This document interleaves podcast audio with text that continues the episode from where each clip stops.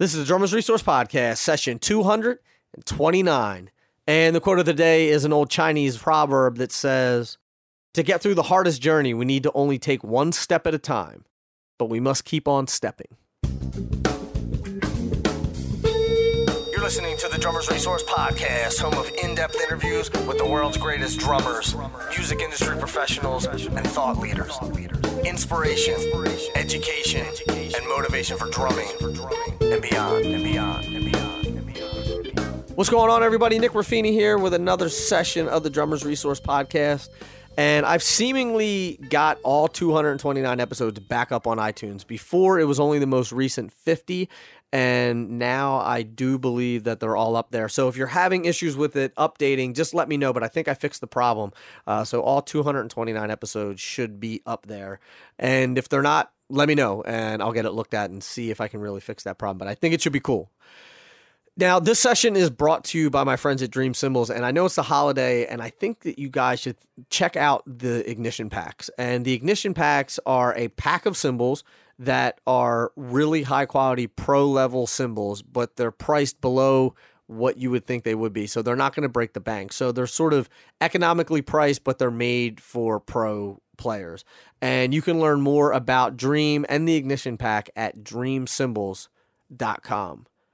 Now, let's get into the conversation today. I talked to my man, Mark Powers, and Mark and I have talked a lot back and forth on social media, and he's a huge supporter of the podcast, has been for a long time. I really dig his work too. He's been gracious enough to send me some of his books that he's written, and he's written books with Alfred and has self published some books, and he just came out with a practice log, practice journal, which I think is really, really cool. And he and I go into the whole idea of sort of going after your dreams, figuring out how to make it work in this industry, piecing things together, whether or not you want to do this as a full time gig or a part time thing, and it really doesn't matter. So the principles that we talk about in in this episode are great for that. Also, we get into some practice techniques and all sorts of stuff, and you know, Mark and I were talking on social and he was telling me about all this, you know, this book. And I was, we were just kind of going back and forth. And I just said, look, man, we should just get you on the podcast because he has a ton of knowledge. He's been doing this professionally for a long time. He tours, he's a clinician, he's an educator, and just filled with a ton of great knowledge. So, a real honor to have him. And let's get into it with my man, Mark Powers. Mark, what's happening, man? How are you? I'm doing great, man. It's an honor to be here. Uh, it's great to have you. We I feel like I feel like we already know each other, and although we've never actually like spoke in person or anything, but we've communicated numerous times on the interwebs, and and you've sent me some books to check out, and and we've just been sort of in constant communication over the years. So great to actually sit down and chat with you.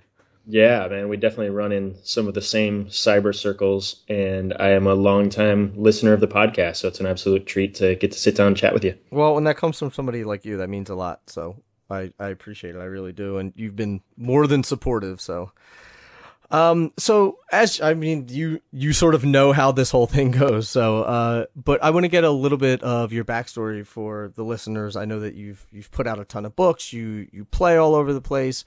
Um, you're an educator. You're a performer. You're an author. So let's let's before we get into all of that, let's give a little bit of backstory. I know that, like you said, you're from you're in Portland, but let's let's talk a little bit about backstory, how you got into it, and how you ended up here.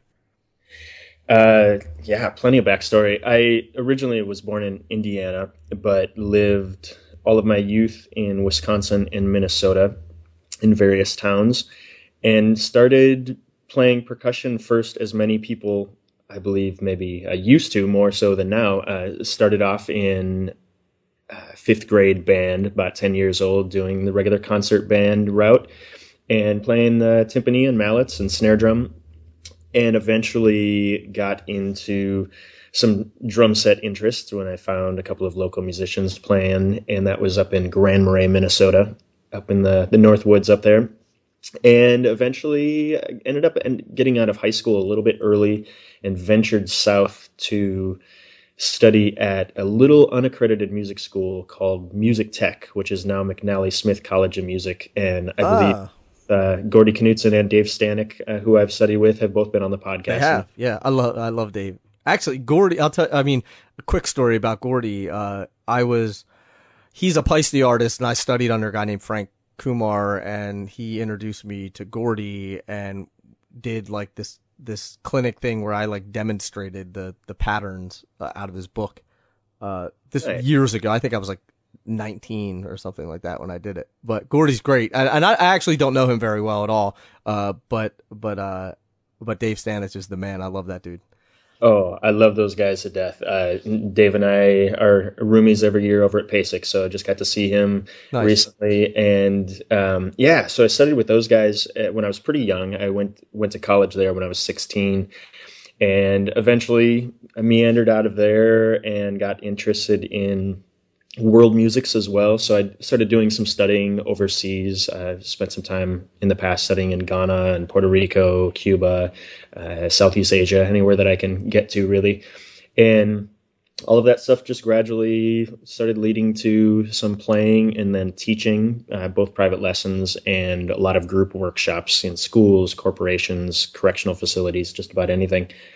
And uh, gradually led me to where I am now out in Portland, doing a lot of those same things and just kind of gradually diversifying from there, getting into, like you said, some publishing with books and stuff. Uh, so I do a lot of a lot of teaching, gigging, writing, and session work out here, doing recording and such. So were you always? Was this always your gig? I mean, this was, this was always your full time job. It has been my full time job for many, many years. After college, I did a variety of things, everything from working overnight shifts at a gas station to eventually my last quote unquote job that I walked out on, and that was selling, trying anyway, to sell modular homes for a little company in northern Wisconsin. And I remember walking in and telling my boss that I was going to move further south in the state and pursue this music thing with some musicians that I had started working with. And he thought it was a rather ridiculous, irresponsible decision because uh, just of the, the money that I was starting to make there and the potential that that had. And I knew that no matter, no matter uh, whether that was the case or not, I definitely didn't have a love for doing what a lot of the coworkers around me had a love for doing and just needed to give the music thing a shot. So I kind of walked out of there and told myself that I would never again fill out a job application because I've always despised the second page where it shows employment experience and I've never really felt that what I had applied to the job that I was uh, applying for and kind of at that point realized that I was rather unemployable and I just needed to set out and make it happen on my own. And so, how old were you then? Uh, I was probably somewhere right between 19, 20, 21, right in there. It, it was just it was just funny hearing you say you're like I think that was 1921, 1920, 1921. 19, 20. Yeah, not, I'm not that old. you look good. You look good for how old you are, man. Probably, yeah, let's, let's say I was 20 years old. You know, after the, after the Great Depression, then I had to uh, move into other Yeah, you know, young whippersnappers had to, had to do it. walk uphill both ways in the snow. So, Exactly. uh, well, the thing and the the the reason why I asked this and and this is extremely interesting to me is that I've go you know going through going to PASIC, going to NAMM, uh, going to different percussive events, and just like being in this industry, meeting so many people that have been in this industry doing it full time for you know pretty much their entire adult life and string a bunch of things together. So, and I, I think one that's important to do now more than ever is that you gotta have, you gotta have eight different things going on at the same time to, to sort of, you know, string an income together. And, uh, uh, we, you and I had mentioned the Chase Jarvis interview uh, offline, but, you know, he mentions the same thing. Like we're all sort of hyphens now. We're all photographers slash entrepreneurs slash drummer slash, you know, this slash that. And, for for people who are listening, this is a really long-winded question, but for the people who are listening, how do you suggest that you start to do that? How do you, you know, it's always fascinating to be where the guy's like, "Oh yeah, man, I'm a clinician and I'm a um I I play and you know I tour and I teach and I write and I do this and I do that." How do you how do you suggest people start going down that road or, Um, or getting there? How do you you know like how do you get there? What what's some practical advice and some tactical advice you can give? Well, I think that when you're not there, when you're not doing that and you want to, you have to try to be everywhere at once. Uh, and that's online and offline. And I don't think that that's a sustainable thing, nor do I think that that's something that you always, you know, want to be doing anyway. But uh, temporarily, until you start making more and more connections and start getting feelers out in different places so that you can diversify, I think that that's a really important thing. And uh, for me, I've always, whenever I've relocated to a new area, I've really taken a rather kind of aggressive guerrilla approach to trying to seemingly be everywhere at once. And I think it's reaching out to everybody, you know. So it, I think it's important to get acquainted with just about everybody in a local music community that you happen to be in. And I mean, that's meeting bands, you know, getting to know venue owners or the promoters at those venues, bloggers in the area, music critics from newspapers and magazines, uh, hosts and musical directors at local uh, TV and you know community radio uh, stations, private lesson teachers, you know music store employees. I mean, the list goes on and on. I mean, uh, and I'm I'm a little bit of a, a, spreadsheet freak when it comes to that sort of thing, and will actually make a spreadsheet, you know, on like Google spreadsheet with multiple tabs, and have all of these different places listed out, and have a little notes column so I can keep track of who I've touched base with and send out emails, you know, recording studios or just individual recording engineers in the area, um, just to let them know that you exist. Art Blakey had said years ago that you're either appearing or you're disappearing. And so I think it's important to, if, if that's your goal to be diversifying, doing all that stuff, you have to let people know that you even want to be doing that stuff, or there's no way you'll ever get the calls for it.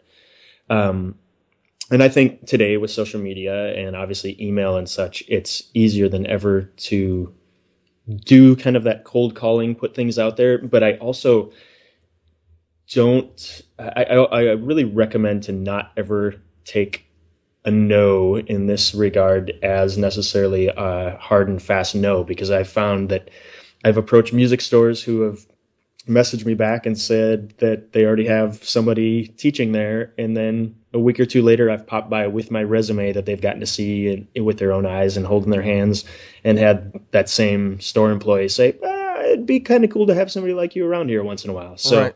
um, you know, the follow up is important. You know, it's been said that, you know, 70 plus percent of, you know, sales or, you know, transactions that, that happen often are because of the follow up, not because of that initial reach.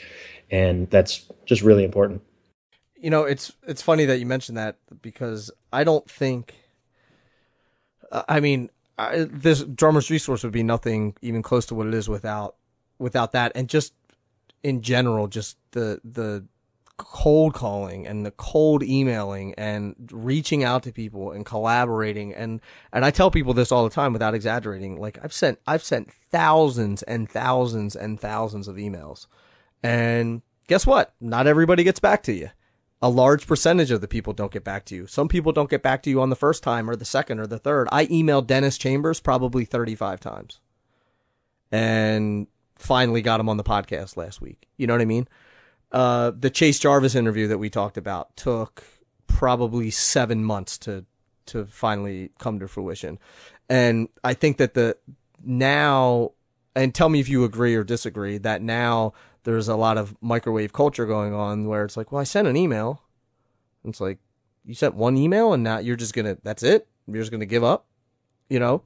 Absolutely. No, I, I totally agree, and uh, that's exactly uh, you know what we were saying that that follow up is so important and and so many people won't do that in the first place. I mean i think that i think that it's really common that people who are doing things accomplishing things I, I find typically tend to be the sort of people who either are doing what other people won't are, aren't willing to do or they're uh, doing something for longer or cheaper or you know you name it than other people would be willing to do and things like follow-ups are exactly that because I mean, it's like doing a book pitch or anything. It's very easy to, to send a, a, cold email to somebody, not hear a response, and kind of feel shut down, take it personally.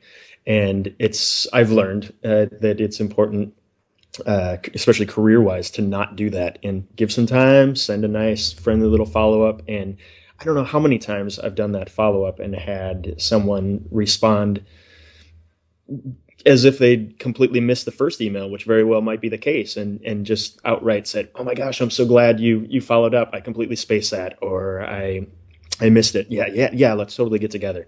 So right. that that follow up is super important, and like you suggested, a lot of people don't do it. So well, definitely. we had talked about the Tim Ferriss book that just came out.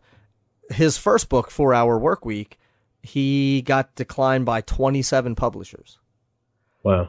27 publishers. I think uh, Howard Schultz from from Starbucks got declined by 300 and some banks when he first started Starbucks. I might be wrong about the number, but it's some astronomical number. Like it's a lot. It wasn't like 20 or 30. It was like 300, I think it was. Um, and it's just like you said, uh, the it's just a lot of times just going longer than the other people, being willing to keep pushing and keep pushing and keep pushing. And it gets discouraging though. So how do you how do you keep yourself from being discouraged? Um, I mean, I, I guess I completely do at times. I think we all we all do, but for me, I, I find that the more the more things I have out there, the more options, the more possible yeses uh, might come back. And there are times where I feel like I was maybe spending too much time or effort heading down a trail that's maybe kind of a dead end. Um, but I think that, you know, when you have that little win in a different area that comes back, um, you know, a that that can kind of pump you up. And I also have learned that things in one area that you're pursuing tend to help things in other areas. So, you know, it can be easily easy to get discouraged about not quite you know gigging as much as you want to or you know not getting you know recording sessions or something but then you find that if you're diversifying each of these different things you do kind of builds credibility in this big entity that is you and sometimes you end up getting work in one of these areas that you want to from or kind of because of indirectly something that you were doing in a different area um, so I think that's one thing over the years I've really tried to work on a lot, uh, but it's always a struggle. I think for any artist, especially you know any any of us working in the creative fields, it's tough to not get discouraged doing it. But um, I've learned to just kind of keep my head down as far as this work goes, and um, pitching ideas or you know anything like that. Just kind of keep my head down and keep plowing forward. And uh, typically, just because of what we were saying, the person who does do that the longest ends up, you know, seeing some fruit from it. I've just learned to kind of keep plowing through that. Mm-hmm. Now, would you, or how, how, what would you suggest if someone is, and it may be a hard question because you haven't been in this situation, but if someone is in a nine to five and they're like, man, I really want to make that transition. I really want to like start writing and, and start playing and start being a clinician and start being an educator would you what advice would you have for them? Um, I I think that anytime you know, regardless of what your situation is, I think that um, you know, even if you only have a, a little bit of time available, you know, the only reason you're not doing what you want to be doing, or if you feel like you're failing at it, that you are, it kind of comes down to one of two things. Either you're not doing anything, so you're doing nothing to drive yourself that direction, or you're just doing the wrong things. Um, and so I think that um, if you know what it, what you want to be doing, but not exactly how to be doing it, a great process to go through is listing out five people who are. And maybe if you're in the nine to five, you're not listing, you know, like Thomas Pridgen or you know whoever your favorite artists are because that's a, that's a huge leap. But you think about people in your area who maybe have recently transitioned to just full time music or are the weekend warriors that are still getting out to play a lot more on the weekends, even though they're still keeping a part or full time job. Um, and I think if you list five people that are doing it and just honestly ask yourself what they did to get there, or better yet, ask them. Take right. them to coffee or you know reach out uh, via email or phone. Um, that that's a, a perfect way to outline what it is that you need to be doing. And then you have to ask yourself whether you're willing to be doing those things. Um, or you know even before that whether you are doing those things and if you're not are you willing to do it because if you're not willing to do it well maybe you don't really want to be reaching that goal as badly as you say that you are um, uh, and then I, on the flip side you know if, if you don't really know what you want to you know that would be if you totally know what you want to do but not how on the flip side if you don't even know what to be doing to kind of move yourself forward um, I always really like this idea that was put out by a coach. I think his name's Dan Sullivan. Can't remember the name of his book, but um, he talked about making a list of five or ten of your previous previous accomplishments. And I think you can do this whether you're working a nine to five, trying to move into music more full time, or if you're already doing it full time. And just find, you know, for instance, five or ten musical accomplishments that you've had um, or techniques that you feel you've mastered or whatever it can be playing or otherwise and then for each one of those just write one thing whether it's big or small that would essentially represent a further achievement or a further accomplishment in that area and right there that tells you exactly what you have to work on um, hmm. so just you know being able to say well i've accomplished this okay what would be me saying that I've gone a step beyond that? You know, what would be the next, a, a further achievement in that area? And, you know, that is quick way to give yourself a list of actual things to working on so that you're not doing nothing and you're not doing the wrong things. Hmm. That's I I've never heard that before. I really like it. It's interesting. You know, I I was talking to somebody the other day and I think if you listen to the podcast, you know that um, there's some I'm interested in other things besides just drumming. I, am interested in business and media and things like that. So I'm in the process of starting this, or I mean, I, I guess I already have a media company, but like expanding it. And I was talking to somebody, and they're like, I was like, I don't, re- I don't necessarily know like where to go, what steps to take, how to how to get there. And they were like, Well, how did you start Drummers Resource? And I was like, Oh, well, I did this, and I did this, and I did that. And they're like, Okay, we'll just do that again. Right. And you're like, man, it's like sitting right in front of you. So if you even if so if you have a nine to five job and it's like, all right, how did you end up in this job? Okay, I got I did this, I did this, and, I did, and it's like, okay, well then just do that with drumming. Right. You know, like start going to the conferences, start talking to people, start getting to know people, start call, cold calling people, and I I like the I like the saying of, you know, if you can't do it nine to five, then do it five to nine and, right and then soon though you know that can change into your into your nine to five absolutely and do you think that a lot of times there's a disconnect between sort of drumming and everything else in terms of how people set goals how people view it I, for me sometimes i think that you know if if you're trying to get a job, everybody's like, oh well, then I would just do these things. Or if they're trying to lose weight, they're like, oh, I would just do these things. And then they look at drumming and they sort of think that there's no real actionable steps. There's it's just all fate and and it's like this big mystery of how to succeed in that business.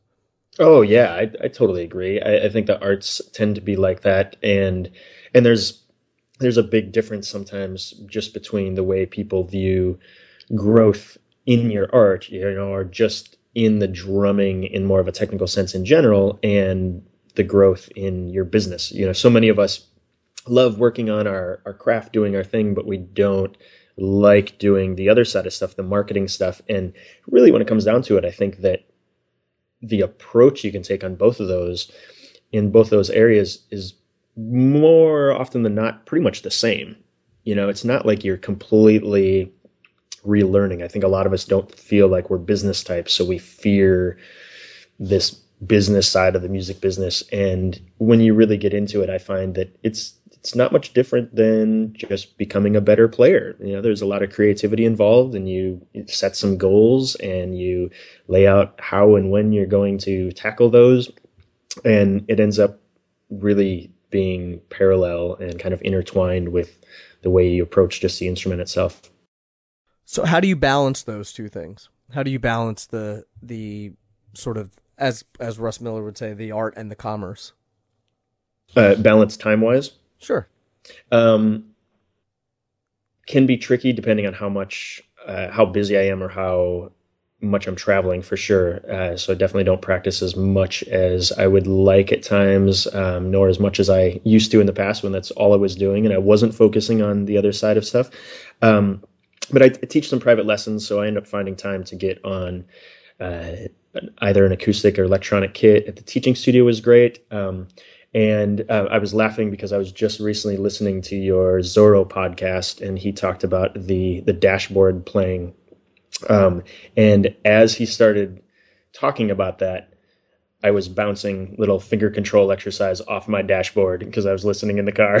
so I, I, end up doing uh, not not that I condone that uh, behavior, but I definitely uh, end up uh, getting little finger control, just hand workout in wherever I can. I kind of got practice pads just about everywhere. So, um, yeah, I I think that the it's it's necessary to constantly be working on your craft just on the technical sides of things even just for maintenance reasons if nothing else even if you can't be spending time working on a new thing or a, a harder thing um, but i think as entrepreneurs which all of us really are you kind of have to be on on a regular basis doing the business side of stuff and just making sure you're covering that and being personable and all those things.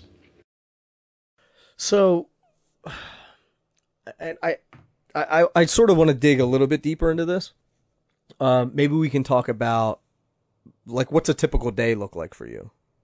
I'm fascinated by this because I, I like you said before, a lot of people put a lot of timing in, into their playing, and they're like, "Oh man, I don't have time to like go out and send all these emails and blah blah blah. Which I mean, I think is an excuse. But um, what's a what's a typical day look like for you in terms of balancing all this stuff?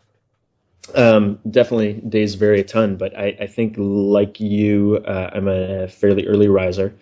Um, and so typically I am on my laptop taking care of some things by about 6.30 in the morning.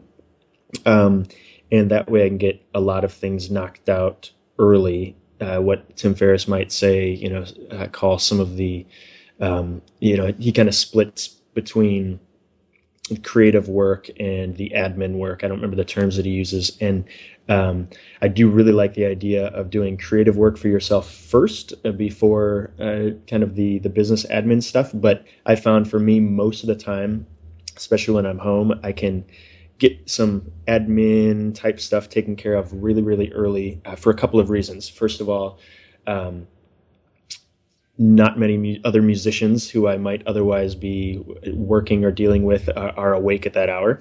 um, so I, there are very few distractions on a on a personal side of things.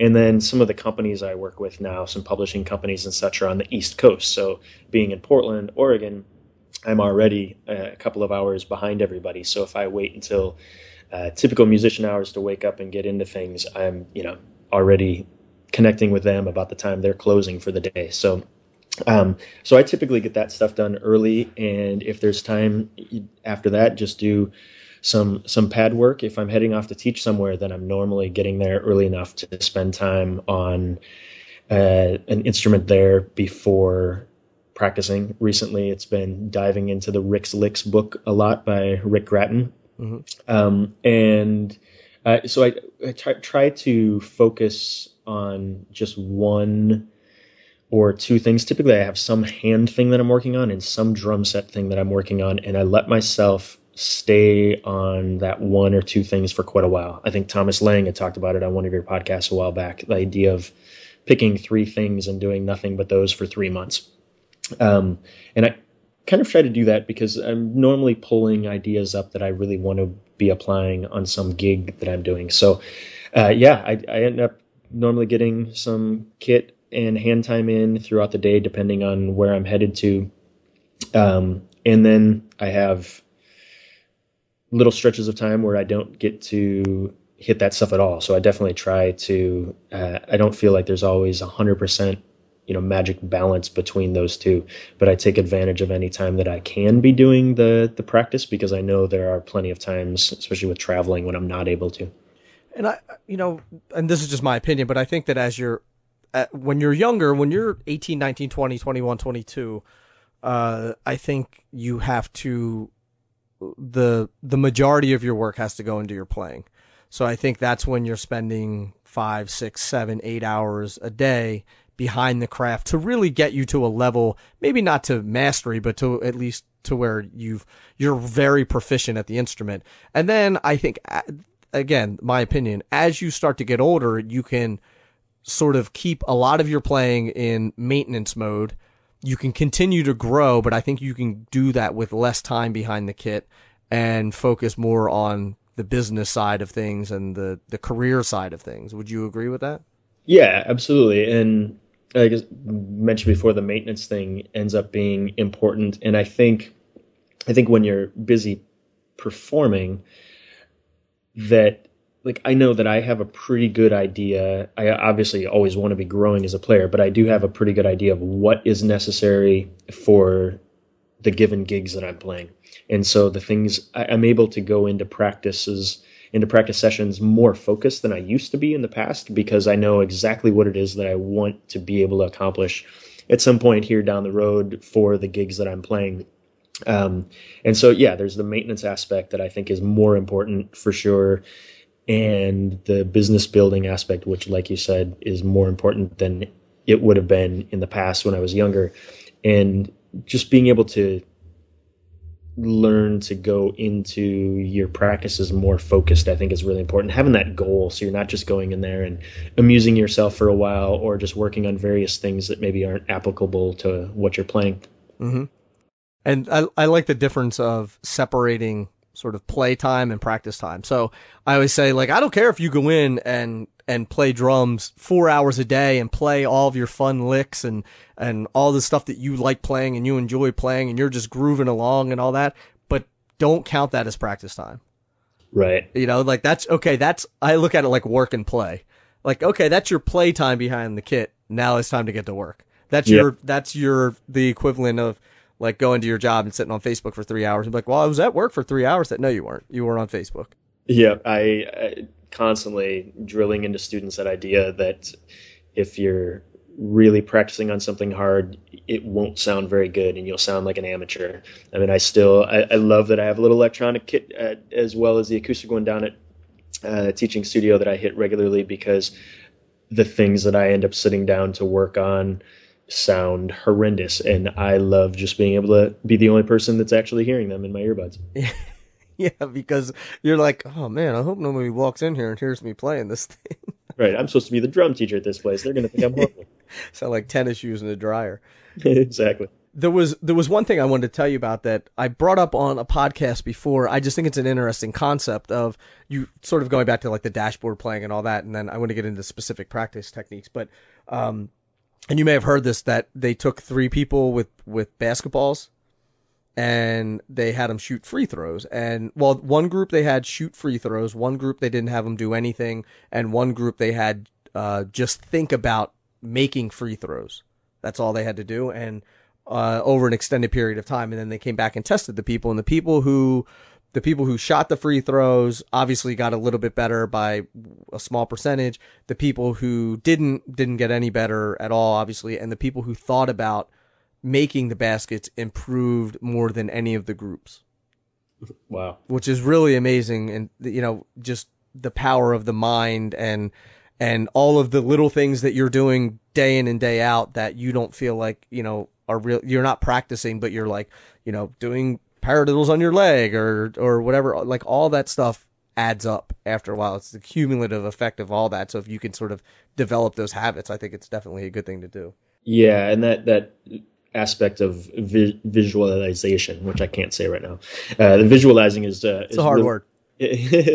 definitely, uh, visualizing is extremely important, and uh, you know whether it's just seeing yourself nailing that difficult fill or rocking that gig or feeling comfortable when you stand in front of a, group at a school doing your first clinic or something like that. It's extremely valuable.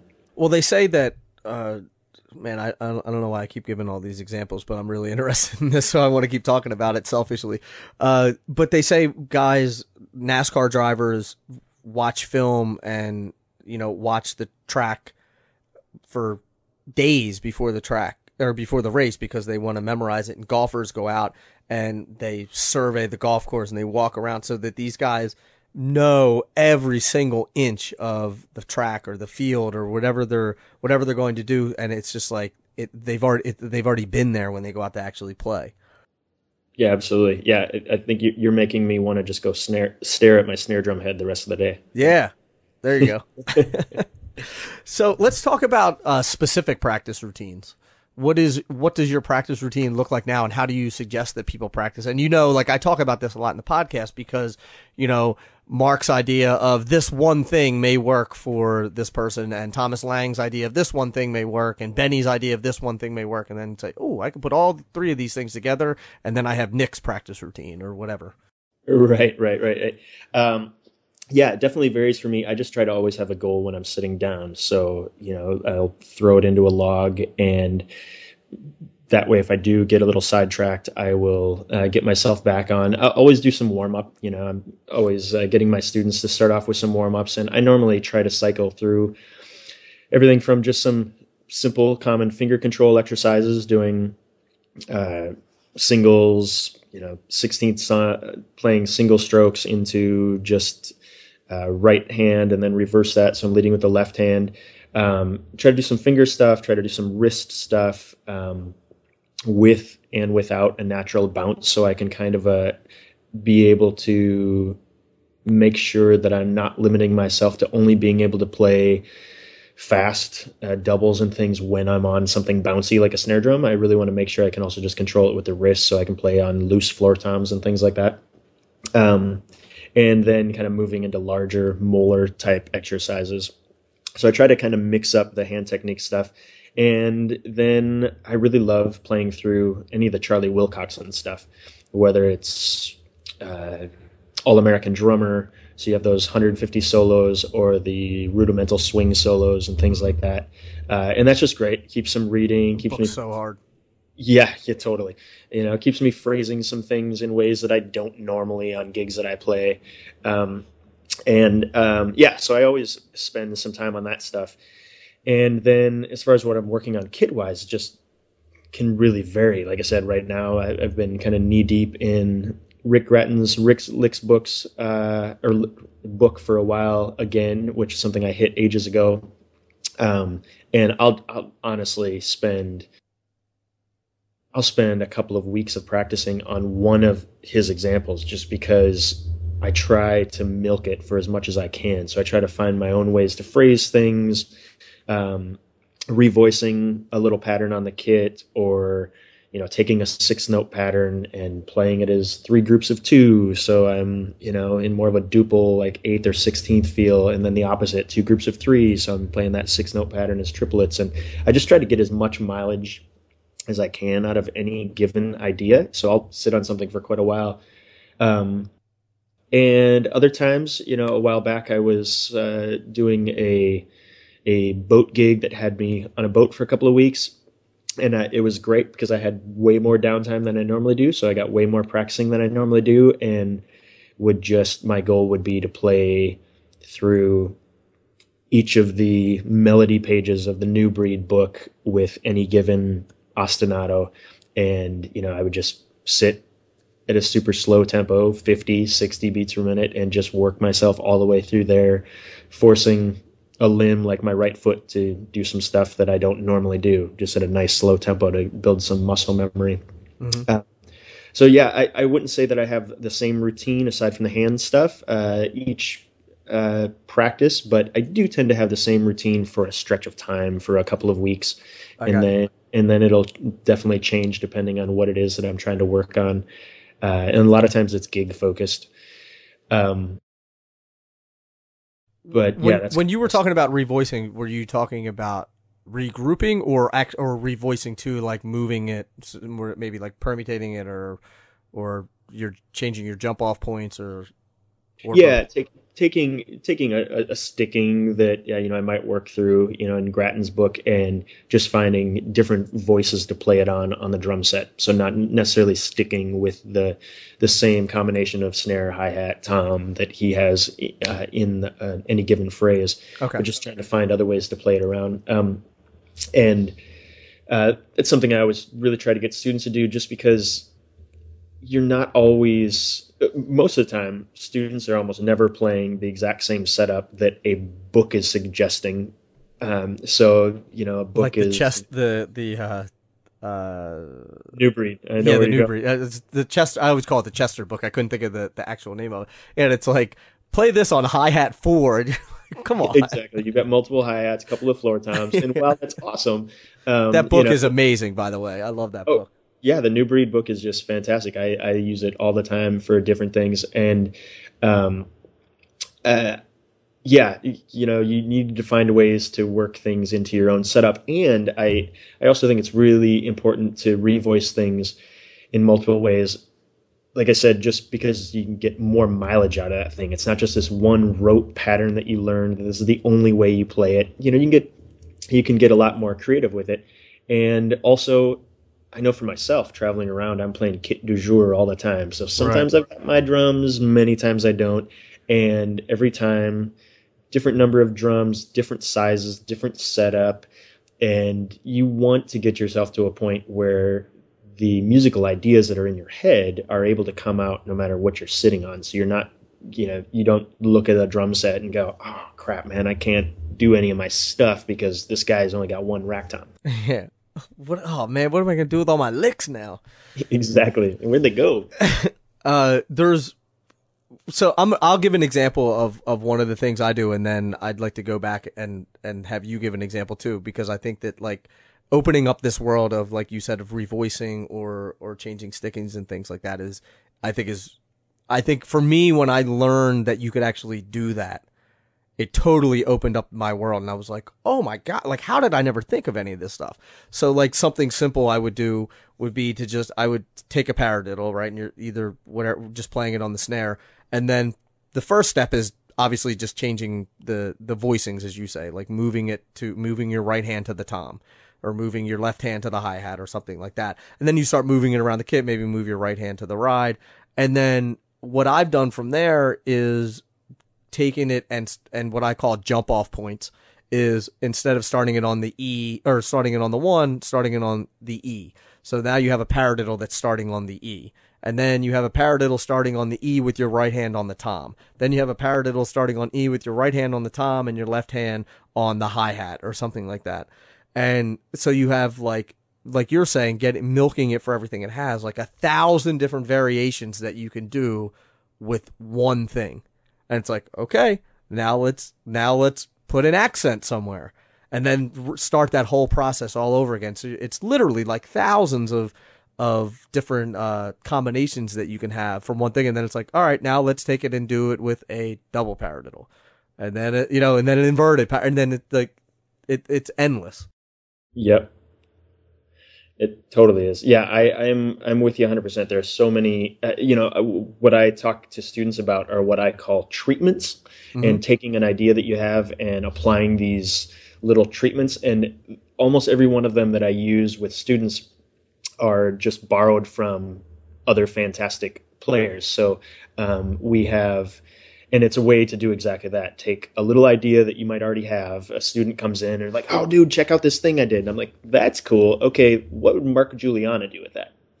And um, uh, so, you know, he talks about his uh, little loop, which goes from eighth notes to triplets to sixteenths to triplets. So you take a little pattern that a student has, and even if you're not revoicing it, playing it on different sounds, you take that little four or five or six note pattern that you've worked up and you play through it at an eighth note rate for two bars and then speed it up so it's over the top of a triplet rate, which definitely feels very different. And then go into a 16th rate and then back to a triplet rate.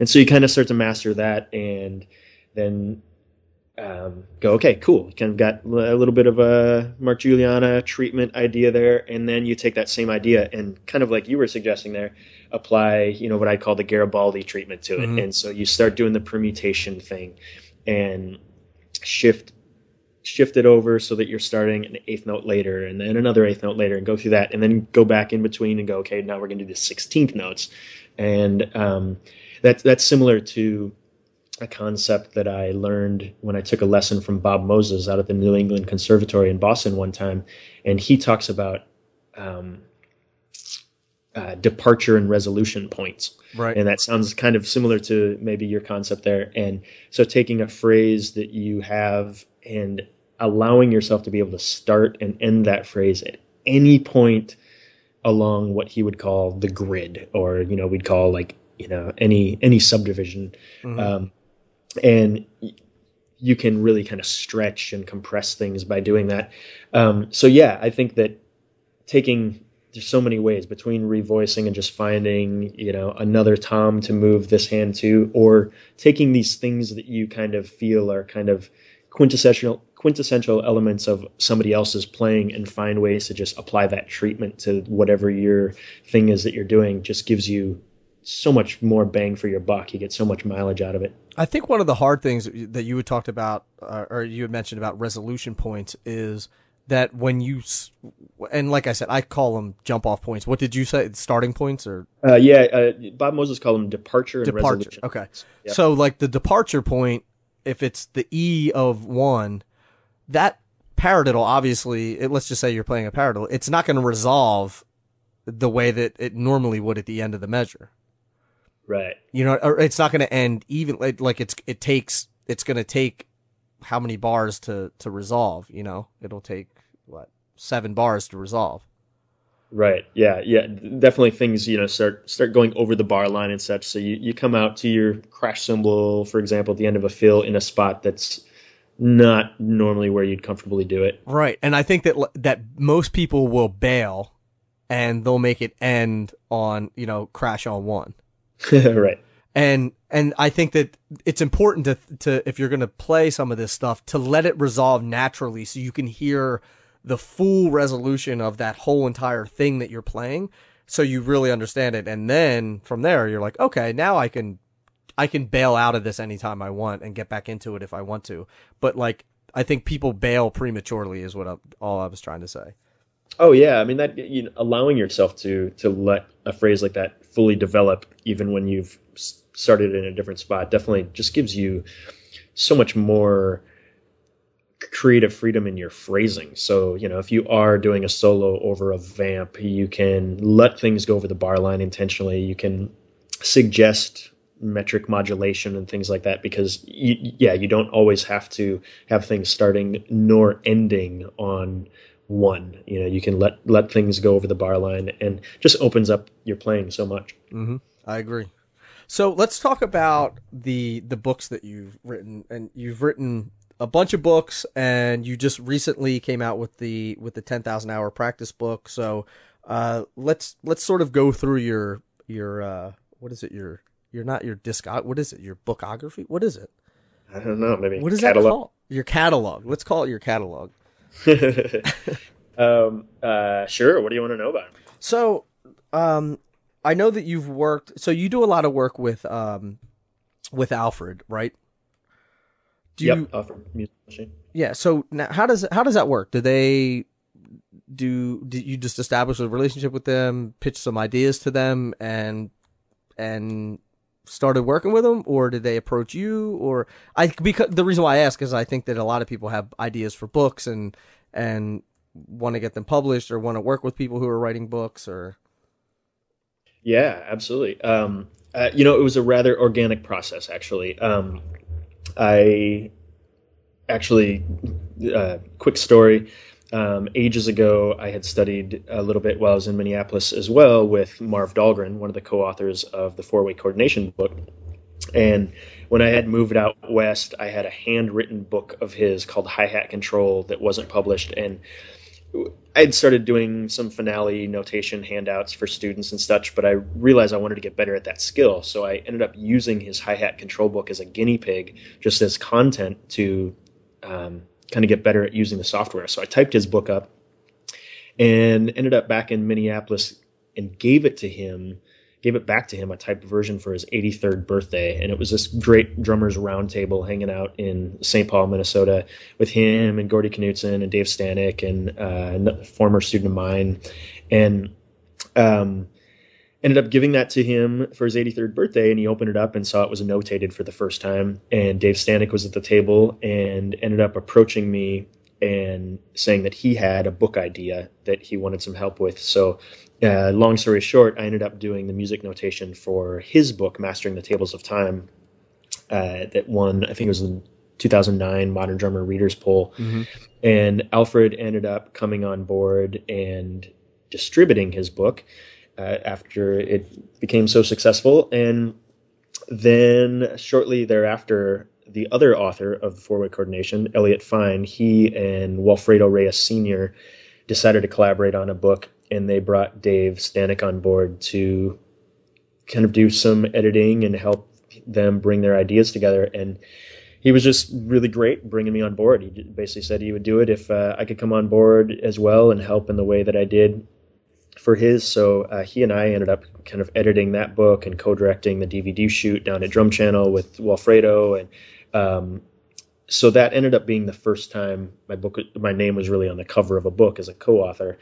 Um, and then, yeah, like you'd mentioned, you know, their their a relationship was established and got to know some of the crew over there and started reaching out and pitching some ideas. And as is always the case, some some fly, some don't. Um, but you have that occasional hit. And um, so yeah, we put out the two in one drummer book with Walfredo and Dave and Elliot. Mm-hmm. And then since then, uh, this year, uh, a book of mine, Solo in Style, came out, which is six drum set solos for beginning to intermediate players. And last year, Dave Black and I co wrote Alfred's Drum Set Method Book Two. It's a follow up to their 25 year old uh, beginning drum set method. I think that's uh, the best best selling book of all time, right? Yeah, the the drum it's the best selling drum set method. I think in their 25 years, I think they'd sold about a quarter of a million copies, which mm-hmm. for a music instructional book, is kind of insane. Right. Um, and yeah, it's just been an absolute treat to be involved with those guys. And then after that, you wrote, uh, you sent me the Slam and Simon book, which is a which is a kids drum instruction book, and then you wrote another book called I Want to Be a Drummer, right? Which is, yep. which is, that's real. That's for really young children, just teaching them about the drums, right? Yeah, absolutely. The, the Slam and Simon books are something that I self-publish and that his first book which is on rock and roll drum beats is um, illustrated and that is available now in english and spanish um, nice. and then i want to be a drummer book is published by blue manatee press out in cincinnati and it is a straight up little children's board book so little book for toddlers thick cardboard almost chewable pages and it's just a little story of a kid that got started like most of us did, banging on things uh, at home and uh, put his first drum set together. And that's been a lot of fun because uh, I've had a couple of visits, uh, bookstore and music store, visiting, you know, reading the book to kids, and it's been it's been a treat. You know what? I I am gonna get that book for my nephew. Nice. Yeah, my nephew is uh he just turned three, and my brother's a drummer. That's why I'm a drummer because I did everything that my older brother did. and uh, he, you know, he has drum set at his house and all that stuff. So, and they always go down and play it. And I have a six year old and a three year old nephew. So, yeah, I'm gonna get that for him for Christmas. That's awesome. Perfect.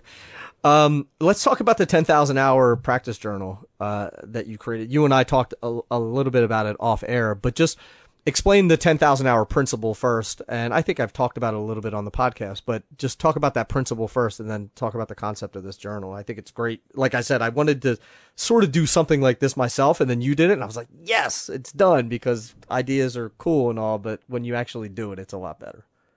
Oh, yeah. Thanks. It's, it's been a fun little project as well. I've had students kind of guinea pigging this idea for a while. You know, I'd started some students on practice logs a long time ago. Um, but there's definitely this probably not all too uncommon concept of 10,000 hours to mastery. Um, guys like Malcolm Gladwell and Robert Greene and other authors have definitely popularized it even more in recent years. Um, and it's just this idea that it takes 10,000 hours ish to um, of focused work or practice in an area, whether it's drumming or painting or anything, to essentially master it, kind of become an expert in that area. And um, I am the first person to say that that 10,000 hours is a, an extremely arbitrary number, and I don't think that that's uh, you know a, exactly accurate, um, and I don't think it ever could be for everybody.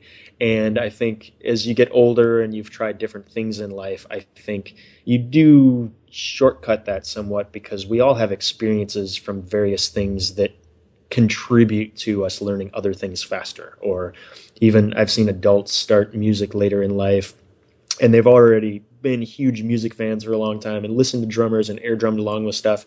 And they're sometimes able to get good pretty fast because they they're they're definitely bringing hours in some regard to the table already. Um, but I created the guide as a way to kind of track that. There's another great book called Mu- The Musician's Way that introduces just a graph idea among other things but they have a graph that just keeps track of your practice hours and i started using that had students use that and just kind of combined a bunch of things the practice logs that I've kept and had students keep in the past, and then this idea of tracking 10,000 hours um, all kind of combined together. So the the practice log, if you're practicing daily, the practice log tracks about three months worth of practice and there's there are graph pages in the back so you can visually see exactly how much you're practicing so you can see those days when it drops down to zero and uh, then the covers of the book have space to do the math and write in how much you, how many hours you have in that book, as well as how many hours you have cumulative with you know each of the logs that you've maybe worked through already, and also how many you have left. And like I said, the ten thousand hours isn't, uh, I think, a you know steadfast, you know, like uh, number for everybody and for every scenario, but I think having some sort of goal is great. And so it, just having that out there is a motivating factor I've learned. I like it, man. So where can where can you pick it up? You can get it on Amazon, I guess. Yep, you can totally order that on Amazon. And yeah, that just came out about a month or so ago. So it's been a lot of fun. Actually, it came out while I was at PASIC. So nice. the beginning, beginning of November, and it's been a lot of fun. I've been having people send pictures of it. They've gotten it for playing instruments or painting or just all sorts of things. It's been great. Well, I know I'm I'm making a note of it now because I got some shopping to do when we're done because I'm going to buy one of these too. so yeah. Um because I I agree with the idea of journaling. I I and like you said the 10,000 hours is a rough sort of loose estimate, but I think it at least prepares people to say, "Hey, look, this isn't going to happen overnight. It's something that you have to realize that, you know, you have to put the time in over a very long period of time to to get to where you want to go. And journaling that and and keeping track of your progress to where the days that you say man i suck. I'm not getting any better. And then you look back and you're like oh actually i used to do this exercise at 50 beats a minute and now i'm doing it at 90 so i'm getting better. Exactly. And that's you know the log kind of lays out you know the the obvious things like you know the date and time that you're practicing, but also I think it's important to keep track of the the headspace, uh, you know, or you know physical uh, space that you're in when you're practice. So there's a little spot to just basically note energy level, things like that, and then set your goals. And then thumbs up and thumbs down because, like you said, it is great to go thumbs up. Wow, I'm playing this 20 beats per minute faster than I was previously, and then thumbs down. You know, maybe there are things you're realizing your right foot is tensing up because you're doing this too fast. You need to slow down or whatever, and a little space for notes. So it having any sort of log, regardless of what sort of hour time frame you're shooting for. is just so valuable for that reason because you can look back and really recognize your own progress and give yourself the pat on the back when needed, and then also look back and see where maybe you've been failing to pay attention to your own notes and slow things down where they, where you should and such. Well, I think Benny Greb said if you, or it was Benny Greb, he said it on the podcast. He said if you show yourself progress, the need for motivation becomes non-existent. I like it. Yeah. So, where can people go to find out more information about you? Where can they interact with you? Where's the best places to find you? I'll link up to it all in the show notes, but just so the people who are listening now, where can they find you Sure. Um, on the interwebs? No, I don't Yeah. need like your I don't need your home address or anything.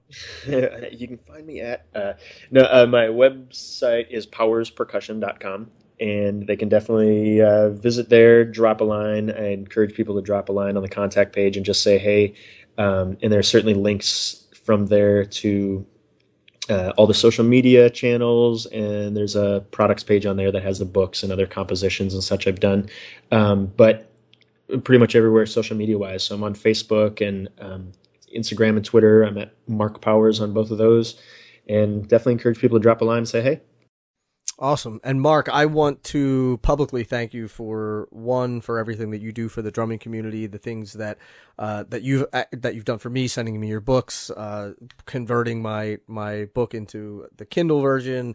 You have been very supportive of the podcast, and I just want to publicly thank you for that. I, I sincerely appreciate it. You've been very supportive, and and I don't take that lightly. So uh, I just want to thank you for that.